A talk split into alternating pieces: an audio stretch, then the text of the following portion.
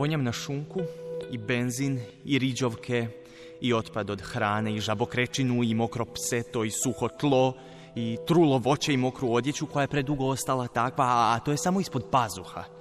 Imam mitesere po nosu i prišteve po kojima možeš naštimati sat. Svakog petka u 17.45, kao vezuv i etna puni gnoja. Na bradi izbiju svake subote točno u 18 sati, baš kad se ja trebam naći s prijateljima. Imam nenormalno duga stopala. Ne samo duga, nego i široka i trapava stopala koja pristižu na mjesto puno prije ostatka tijela. Ljudi pomisle da stiže netko visok i zgodan, no to sam samo ja. S tanjušnim nogama u dugim cipelama. Klaun. Osim što ovaj klaun nije zabavan. Imam zahtjevnu osobnost, blago rečeno. Glasan sam kad trebate mir, šutim kad želite komunicirati. Ako želite izvući odgovor iz mene, bit će tih, kratak i nerazgovjetan. Ako želite tišinu, larmam, urlam i psujem. Nepredvidiv sam. Nisam šarmantan, umoran sam. Imam masnu kosu, mlitav stisak ruke, kolutam očima, bez dlake sam na jeziku i od glave do pete pun sam prijezira, bijesa, frustracija i pitanja. Iva Srnec Hamer Biti tinejdžer ponekad je zabavno. Meni se ne sviđa ova suptilna rima. Meni se ne sviđa kako je onako baš ono što mi nismo htjeli, onak, što mislim da u ovom razgovoru mi nismo htjeli pokazati, onak Mhm. basic teenager, onak Ne, ovo je, stereotip, onak, da, ovo je onak stereotip uh, tineđera koji kao pričaju o svojim problemima. Da. Ovo svi očekuju da svi tineđeri pričaju o tome kad se otvore. ja sam ruža, O moj ja Bože, sam on mene nikad neće primijetiti. Niko nas ne razumije. Sami smo na ovom svijetu.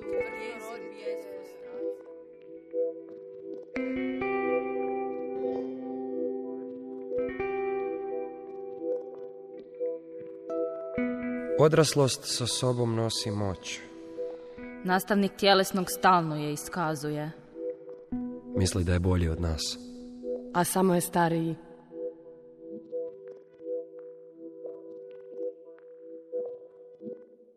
Da, ja bih rekla da nas stariji i dalje percipiraju kao djecu, ali očekuju da naš neki stav prema tome bude onak odrasli.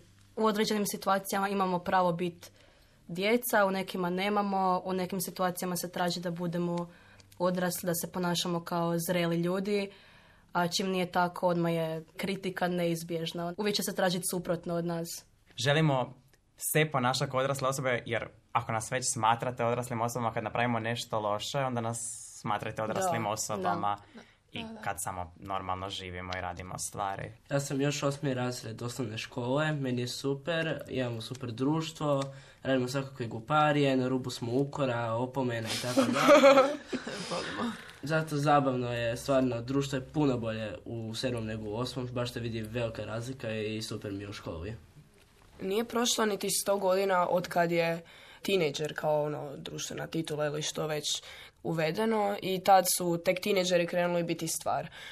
Nije prošlo niti sto godina, ljudi su već zaboravili da biti tineđer ne znači biti ili dijete ili odrasla osoba. Mi smo taj prostor između, mi se pronalazimo. I svi govore kao ne, meni je jasno, ti se pronalaziš, ali nam ne daju priliku da onak uzmemo si vremena i odlučimo što želimo sa svojim životom. Da, ili dosta ako postanemo malo kao živčani ili kad počinje nam možda hormon malo ludovati ili Da. tako nešto. Nekako da onda- su naše da. emocije glupe, kao da nisu Kao- validne. Da, kad nešto napraviš malo, doslovno odgovoriš na pitanje, ali to postane odgovaranje, jel Da. moj, onda je, joj, joj, tineđer, luci, baš si ono, neodgojen ili tako da, nešto. sve se opravdava s tim kao joj, Da. ti si samo u pubertetu, Da. ti ne znaš Da. kaj želiš, ne znaš ono šta Ali sa kad svojim treba životom. nešto, onda zaborave na to. Da.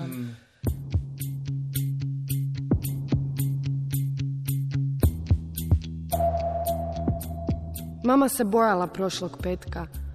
Evo čega se sve bojala. Dostavljača cuge klincima, Trave koju prodaju, droge za silovanje, odraslih muškaraca koji prodaju pivo mladeži, stvari za koje nije ni čula. Praha koji nam netko baci u piće, a da mi ni ne opazimo. Nepoznatih prijatelja, Alkohola u flašicama soka. Mama se boji da ću naručivati dostavu alkohola. Ja ne znam ni broj normalne dostave.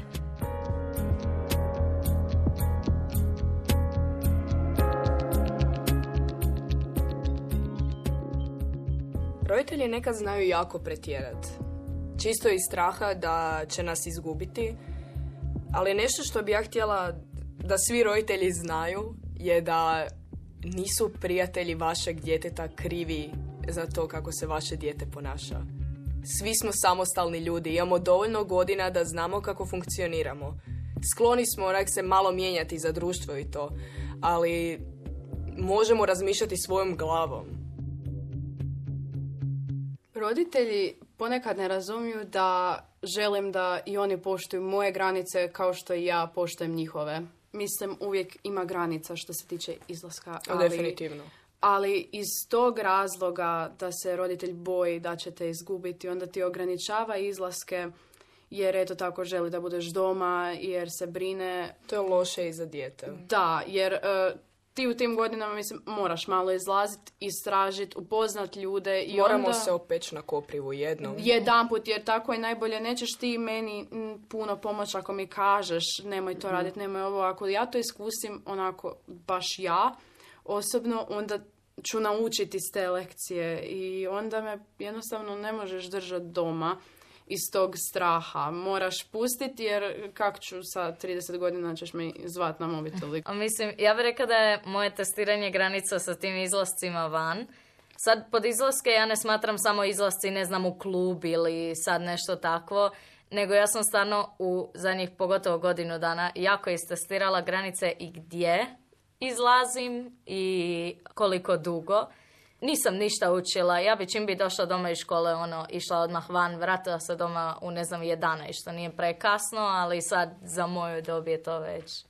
Družila sam se u kvartu koji je doslovno na drugoj strani grada od moje i moja mama nije uvijek baš bila najsretnija s time, ali mislim da je to prihvatila jer ja sam i dalje sve obaveze koje sam trebala obaviti napravila i dalje su mi ocjene bile dobre i sve. Nije mi utjecalo na ništa.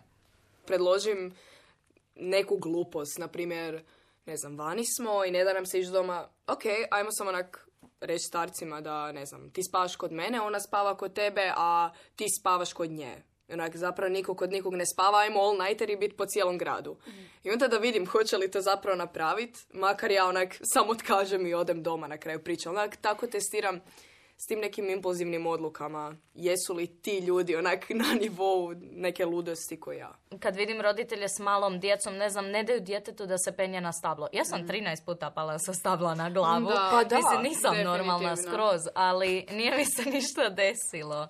I to što je Lucija reka, jako je važno da se družimo, jer ja sam primijetila da obično ljudi koji se manje druže, se manje i znaju ponašati u društvu, pa i zato mislim da je to jako važno i naučiš se više tolerirati stvari, jer si naviko, o, imam ovu osobu, nju baš ne volim, ali moram ju trpiti, ne znam, kad smo u tom društvu. Roditelji ne razumiju da ponekad da ponekad trebaju poslušat svoje dijete i ne misli da je to uvijek samo neka faza, nego baš poslušat i razgovarati s djetetom.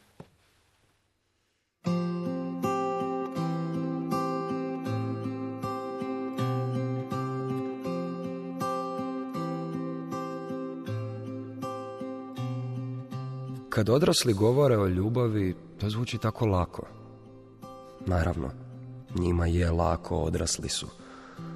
Ali neobično je to što se ne sjećaju kako im je bilo teško. Često kažu, normalno je što se tako osjećaš. Ili ima još riba u moru. Ili smiri se, proći će. Ali to ne pomaže. Mlad sam, ne mogu se smiriti, neće proći. Da prođe, to bi značilo da nisam mlad.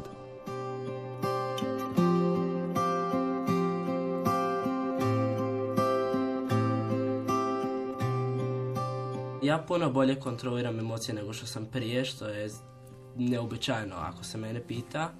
Stvarno mogu kontrolirati svoje emocije bez ikakvog problema, mogu se skuirati dok hoću, prije dok sam bio malo dijete hoću to, hoću to i cijelo vrijeme sam gnjavio oko neke stvari, ako sam je htio, a danas onako, ako imam neku stvar koju želim, reći ću, pitat ću jedan put roditelja smijem, i ako mi kažu ne, ja ću to potpuno prihvatiti i reći ću ok, dobro, skužio sam i nastavit ću dalje sa životom, to je to.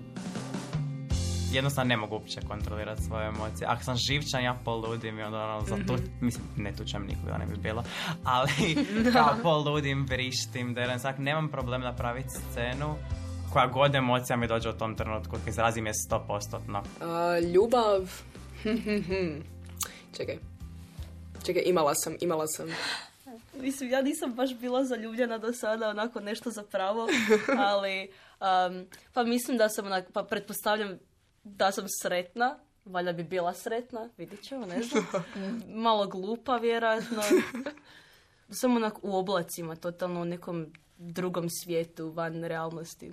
Mene to zanima, iskreno za tebe me zanima kak to je, jer ona kao puno si mlađi od nas. Ja u osnovnoj školi sam si kao zadao zadatak, e, ok, kao možeš gledat cure, ako hoćeš, kao da ovak vidiš, ali... Ako hoćeš da vidiš. Da, ali u osnovnoj školi kao bez ikakvih ljubavnih veza, zato smo još premladi, to je ovak se i ovako, ako zeka peka. To je jako zrelo zapravo. Da. O, ja kad sam zaljubljen, sam jako problematičan, onako lud, opsjednut. da. Ovisi od osobe do osobe, ali ja sam skužila da obično sad u ovoj dobi, ne znam, moje prijateljice, a pa bili smo zajedno, koliko dugo? Tri dana. Da, to nije da, veza. ali onak, zašto, Sorry. zašto onak ulazite? Ili ono, a veze? pet mjeseci smo u vezi, ti živi, ne znam, u Srbiji, nikad se nismo vidjeli. Isuse Bože. Mislim da se definitivno takve stvari ne vrijede. Mislim, Da. uh, A ja mislim da je nebitno kaj se vrijedi, Ne, kaj se ne vrijedi se, vrijedi. zato što kao, oni to smatraju vezom, ti ne moraš, ali oni to smatraju vezom, pa kao, realno, Da. Pa dobro, mislim, tri dana... Mislim, ako su oni sretni, sretni su, ali govorim da to, rekao bi da ne smatraju to ozbiljno, odnosno ono, žure se u to kao samo žele imat dečka, Da, samo da. želim E pa imat da. curu, Da, to definitivno ne valja. ali to uopće Da. nije ozbiljna stvar i oni obično ni ne pričaju, ni su ono, ne znam, u normalnoj vezi, samo ono, a idemo mi van zajedno, mi smo zajedno, ali ništa Da, onak zapravo sjede na ljubavno ne rade. krajevima klupice i svako Da. priča sa svojima. A to sve ovisi od osobe Da, onak samo ovako.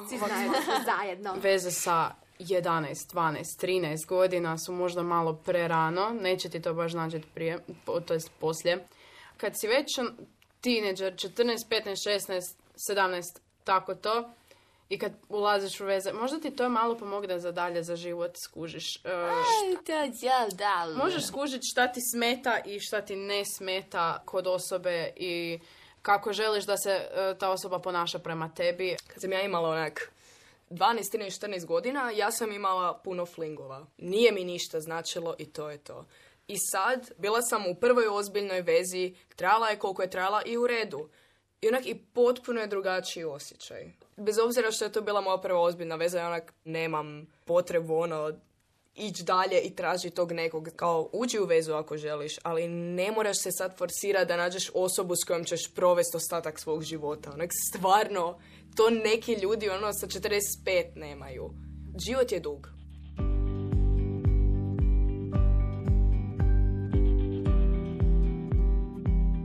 Moje sigurno mjesto je muzika. Moje sigurno mjesto, a nekad je to garaža. Moje sigurno mjesto su vjerojatno moji prijatelji. moje sigurno mjesto je moja soba. Moje sigurno mjesto je gdje god sam sa svojim prijateljima. Kopirala je od mene. Nisam kopirala, ja sam to razmišljala, onda sam Mi sa da doslovnim prostorijama. Kao, onako, moje sigurno mjesto je moja soba. Moje sigurno mjesto je smrdljiva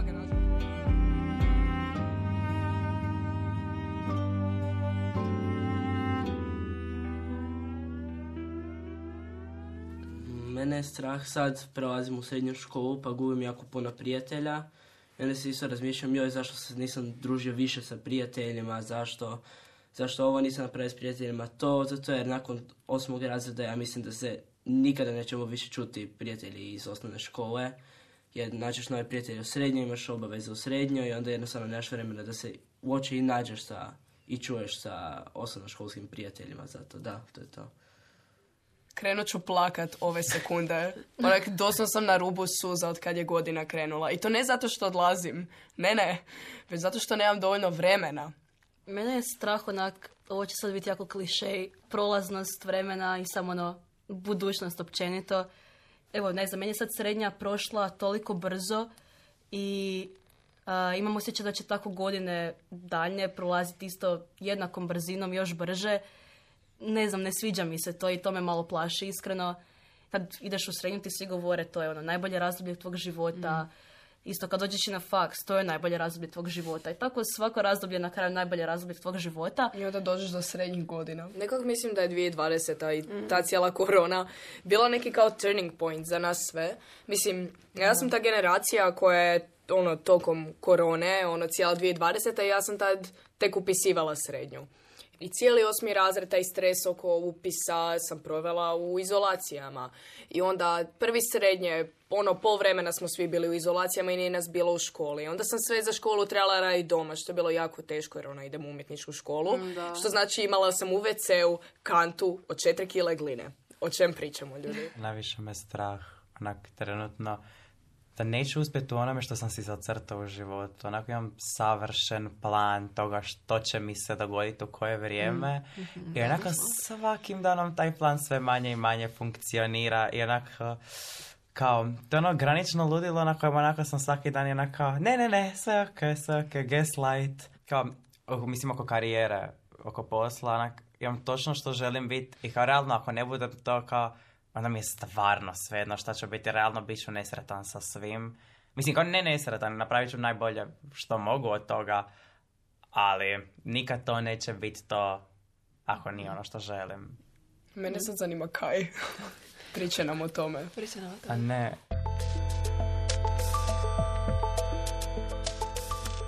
Ljudi prebrzo odustaju. Ljudi puno, puno prebrzo odustaju. Da. Dođeš na neku poziciju i svi gledaju me kako se trudi, aj pa ono, neće ti biti bitno za toliko i toliko. Ali, mislim, radiš nešto što želiš raditi. Ako je to posao koji želiš raditi, ti ćeš ga jasno raditi svim svojim bićem. Ako te taj posao više ne zanima, daj otkaz. Znači će se netko ko to želi raditi, ko će to odraditi bolje nego ti. Da, a ispada kao da danas ljudi ne vole vidjeti druge ljude kako spjevaju. Da, Ba, ne Da. znam zašto. ljubomora. Isuse Bože, Da. koliko to Pa to, ja mislim da je to Apsolutno. stvarno zbog ovo društvenih mreža, jer svi objavljuju, Isuse, vidi koliko sam dobro, Kužiš. bla, bla, bla. Imaš stres. A prije nije to bilo tako.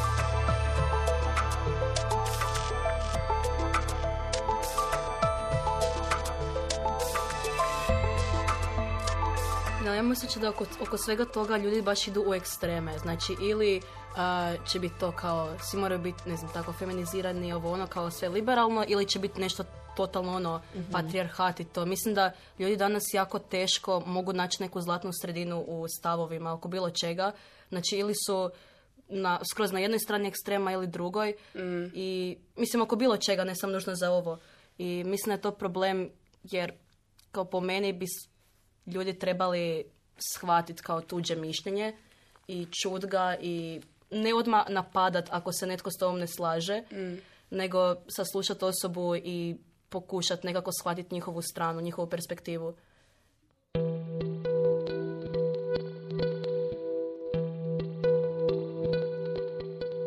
Imam trojku iz Hrvatskog. I peticu iz veselja što nije dvojka. Imam trojku iz njemačkog. I peticu iz klađenja da će biti bolje idući put. Imam trojku iz matematike. I peticu iz tješenja Jenny jer je dobila četvorku. Imam trojku iz engleskog. I peticu iz čežnje da se pohvalim trojkom mami i tati. Imam trojku iz likovnog i tehničkog. I peticu iz nazdravljanja trojki kolom na suncu. Imam e, trojku iz društvenih predmeta. I peticu iz radovanja proljeću i tome što ću se možda uskoro zaljubiti. Imam trojku iz španjolskog. I peticu iz toga što sam mlad, a nisam pregorio. Nije li to super prosjek za početak ljetnih praznika?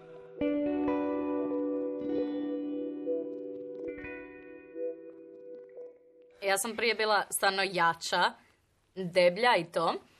To je taman bilo znači 13-14 godina da sam stvarno izgubila užasno puno kila i to praktički preko jednog ljeta.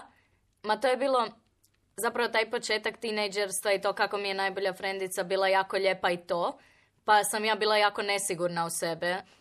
Jednostavno ne znam, odlučila i to počela sam izlaziti više van, pa nisam toliko imala vremena jest.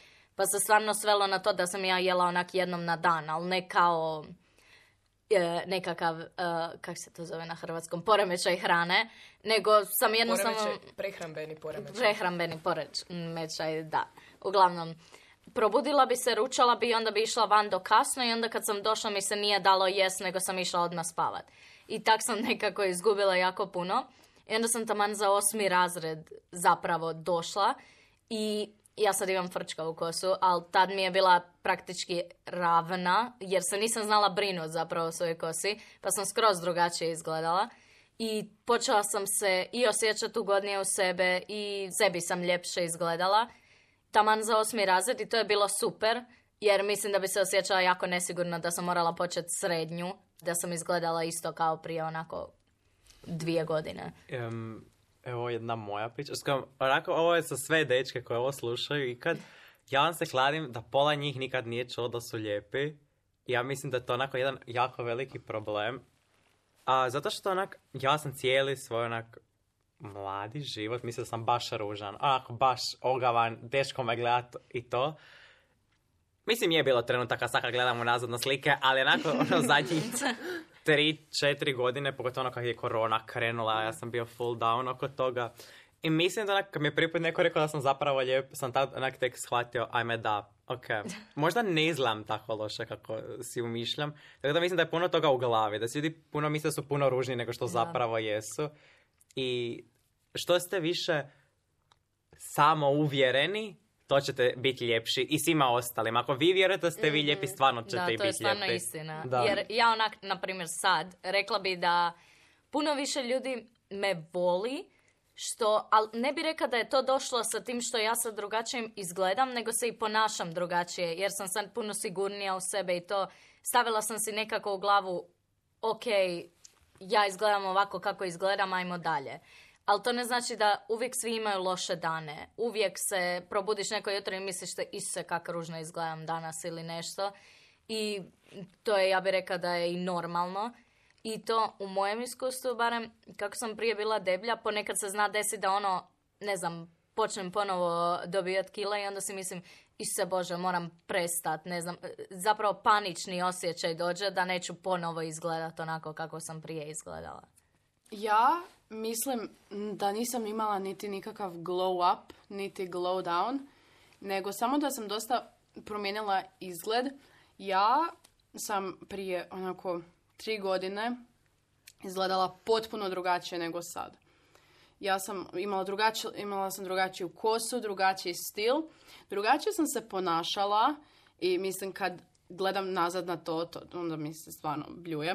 Ali to se onako promijeni kroz godine šta budeš stari. Da, to dolazi sa tinejdžerstvom Da. i to traženje stila i osjećaj da moraš negdje pripadati to Da. naći sebe. Ali ne znam, meni svako kaže drugačije. Mislim, znaš da uvijek roditelji kažu pa ti si uvijek lijepa, pa... Ali mislim da sam se dosta promijenila od onako 2020. kad je korona baš počela. Znači, koliko god da su se moji stilovi mijenjali, onako iz nekog tomboja, onda u nekog darkera, pa sam onda bila hippie, pa sam onda ono, prešla na punk, u svem tom sam se još uvijek nekako vidjela ja, bez obzira što se mijenjali, onak, moje frizure, moja odjeća, moje ponašanje, moje viđenje na svijet, a fizički, otkad ja znam za sebe, ja sam uvijek bila jako mršava. Znači, ja kad sam se rodila su uh, me zvali žabom. Jer ono, imam jako dugačke noge. I onda kad se rodi mala beba koja umjesto da je bucmasta i onak mršava i s dugim nogama, ja sam da izgleda kao žaba. I onda su me zvali žaba u familiji. To se nikad nije promijenilo. Nikad nisam onak bila bucmasta ni ništa. Ali, ono, kad si prirodno jako mršav i metabolizam ti je takav kakav je, ljudi će ti govori da si anoreksičan i ono sprdate oko toga, ajme kak si ti žgoljava, joj daj pojedi nešto, ha ha ha. Onak i to se može činiti kao ništa. Ali onda dođe period kada zapravo postoji šansa da razviješ neki poremećaj. Ja jesam imala problema s anoreksijom i svi su mi govorili joj kao da se ja ne bi trebala brinuti oko toga jer sam prirodno ovakva i onakva. Ali ono, s vremenom u glavi stvoriš taj imiž da ti moraš biti mršav. Znate onu, onu skalu kao da upišeš Da, svoju kilažu, visinu i dob? Ajme, Da, da. Ja sam, e, ja sam uvijek morala biti u podhranjenom. Mi. Ja sam Uvijek. uvijek bila na apsolutnoj granici između ono preko i normalnog. Da. I to ja bih rekla da stvarno tinejdžeri imaju općenito užasno veliku, pogotovo danas, mogućnost da razviju neke bolesti uh, što se tiče prehrane. Da. I ne mora znači da određeni tip izgleda uh, znači da imaš tu bolest. Na primjer, ako si debel, imaš više kila, ne znači da ne možeš imati anoreksiju. To uopće nije i mislim da je to Da. krivi pogled. Jako. Ali ono, think ti je što kad si tineđer ti se tijelo konstantno mijenja. Ono, znači hormoni ti lude, onda ti faca izgleda ovako pa onako. Naprimjer, naglo se izdužiš i onda, ne znam, imaš strije po leđima jer si naglo naraso. Cure imaju često strije onak po bedrima i po prsima, ono to je normalno. Ali ljudi zaboravljaju da tipa, na primjer, da cijela ta onak priča o tom glow upu i to je samo onak kada nam se rasporedi kilaža po našoj visini i po tijelu i samo onak se naglo promijenimo. I to je taj cijeli glow up. I onda samo uz to budemo onak, ajme da, ono, promijenila sam se, ide mijenjati još stvari. Tako da praktički to je ono, kao neke normalne prirodne stvari koje te potaknu da se i malo mentalno mijenjaš i da razmišljaš kao zrelije. Onak, to je kao cijela fora u tome.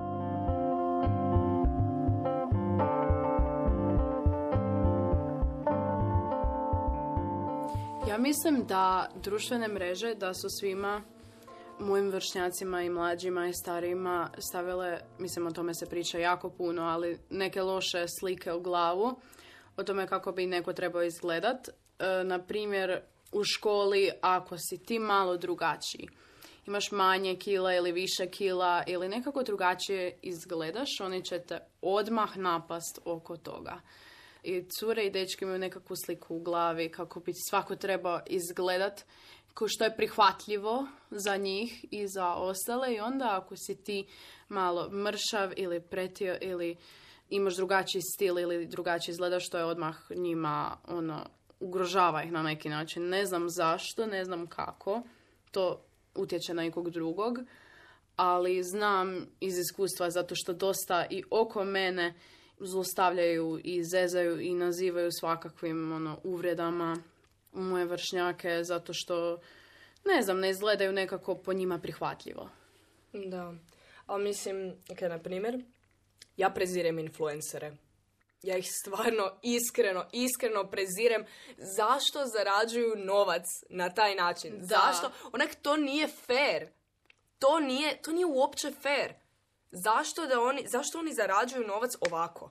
Da, danas je to baš postalo i full lagano. Užasno mi to ide na živce. naprave, ono. Dobro, ja mislim da trebamo influencere, ali da se treba malo više paziti ko je influencer. Da, ne, ja onak, doslovno svi se prodaju. Pa, svi se da. prodaju non stop, onak, nema ničeg stvarnog više. Ljudi, nema ničeg stvarnog. Pa E, to baš su se moramo- oslobodili previše, baš Mhm. previše. Da, moramo više birat ono ko će biti influencer. Jel to, ja mislim da što se tiče ovo društvenih mreža, da mogu užasno pozitivno ili užasno loše utjecat na Da. pogotovo tinejdžere.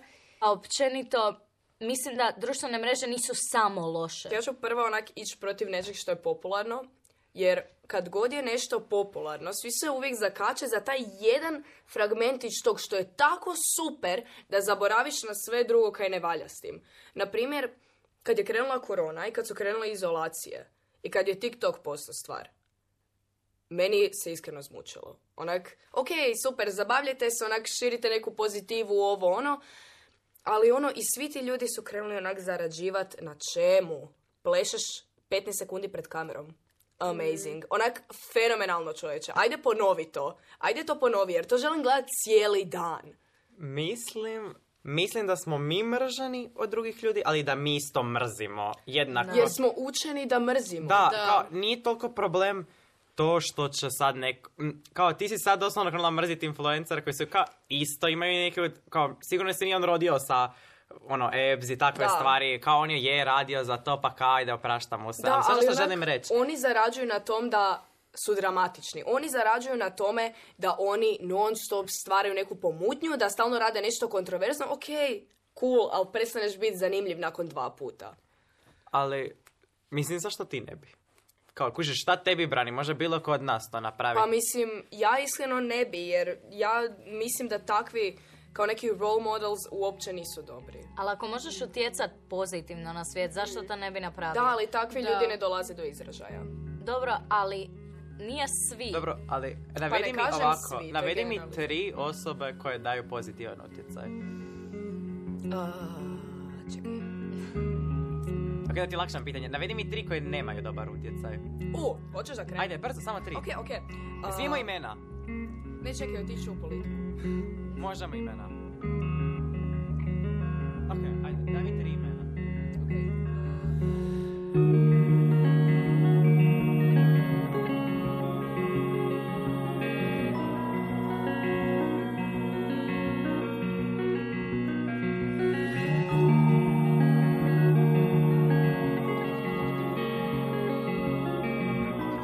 Vonjam na šunku i benzin i riđovke i Biti tineđer je ogroman pritisak. Ne samo toga, nego i široka Biti tineđer je komplicirano. na mjesto puno prije ostatka tijela. Biti tineđer je posebno. Imam zahtjevnu osobnost, blago rečeno. Biti tineđer je ponekad teško. Biti tineđer je izazovno. Ako želite izvući odgovor iz mene, bit će tih, kratak i nerazgovjetan. Biti Ako tineđer, želite tišinu, larmam, urlam i psujem. a nekad je zabavno.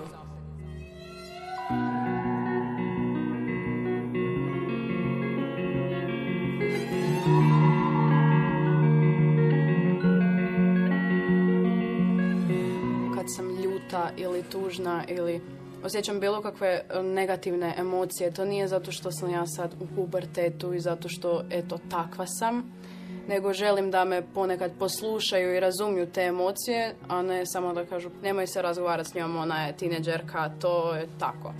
Nego baš hoću da me poslušaš i da razumiješ zašto se ja tako osjećam. Ja bih im rekla možda da prestanu koristiti kao moć. Ja sam roditelj, a ti si moje dijete, a ti mogu sve, ti ne možeš meni ništa, jer ja sam stariji i veći. E, mislim da to baš najveća glupost, jer se onda djeca osjećaju bespomoćno i zato možda gube kontrolu ponekad. A sve ti je pubertet, sve ti je mobitel, sve ti je nešto. Počnite svačati da imamo i neke probleme koje znam da nisu još toliko možda teški kao vaši, ali nama su teški.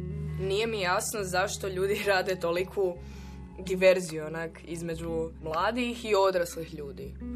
Zapravo kad gledamo odrasle ljude, svi imamo nešto u svojoj glavi i stalno nas nešto muči i svi smo anksiozni i svi smo paranoični i svi smo uvijek vječno nesigurni oko nečega. Nitko nikad u svom životu neće imati gotov plan. Nitko nikad neće imati isplanirano sve točno kako će ići i da to zapravo ide tako.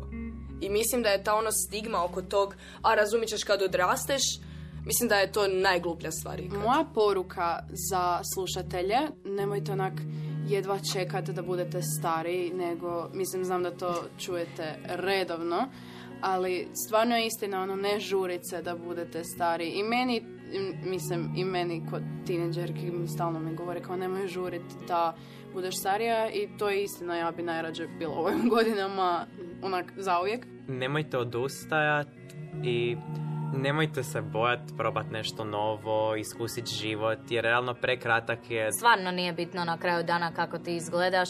Bitno je da si ti samo uvjeren i stvarno ponekad radi ono fake it till you make it, a, ja bi rekla. Budite sigurni u sebe i u svoj izgled i ako se bojite ljubavnog života, vjerujte mi, jedan dan će vam doći. Skoro nitko ne ostane sam zauvijek, pogotovo ne zbog izgleda. Znate da je svima budućnost strašna. I to je taj lijepi dio života. Ne znaš šta te čeka sutra i nekad je najbolje zapravo iskoristiti dan. Onak makar dan bio loš. Napravi nešto onak za sebe. Stvarno nije sramota pričati o problemima zato što je to sve normalno i svi se susrećemo s problemima. E, život ne završava tineđerskim godinama, već tek počinje. A ja imam nešto onako totalno suprotno, nešto što želim reći roditeljima. Volio bih im reći da ih volim, onak da mi povjeruju to, jer imam osjećaj da onak ne mogu to iskazat. Nije da to baš nešto ono što onak pokazuješ, nego onak, jednostavno to je osjećaj. I mislim da onak to jako puno fali. Mislim da roditeljima kad smo mi tineđeri, onak, kao baš zato što smo toliko postali daleko od njih, kao krenuli smo živjeti neki svoj život, krenuli smo izlaziti van i sve, onak, fali njima neki reassurance da ih nećemo ostaviti, nego da smo i dalje tu. Samo onak, živimo i svoj život usput.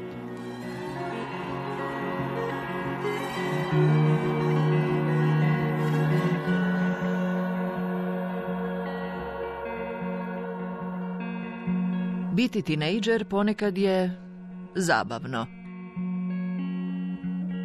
Autorica i redateljica Iva Srnec-Hamer. Sudjelovali polaznici dramskih radionica Gradskog kazališta Trešnja. U emisiji su korišteni dijelovi knjige Mladima Lin Skaber, koje govore glumci Fabijan Komljenović, Luka Bulović, Lovro Juraga, Lana Ujević, Tesa Litvan i Dora Marojević. Prijevod Mišo Grundler. Tonmajstor Srđan Nogić. Glazbena dramaturginja Franka Meštrović. Urednica Nives Madunić-Barišić. Hrvatska radio televizija. Dramski program Hrvatskog radija 2023.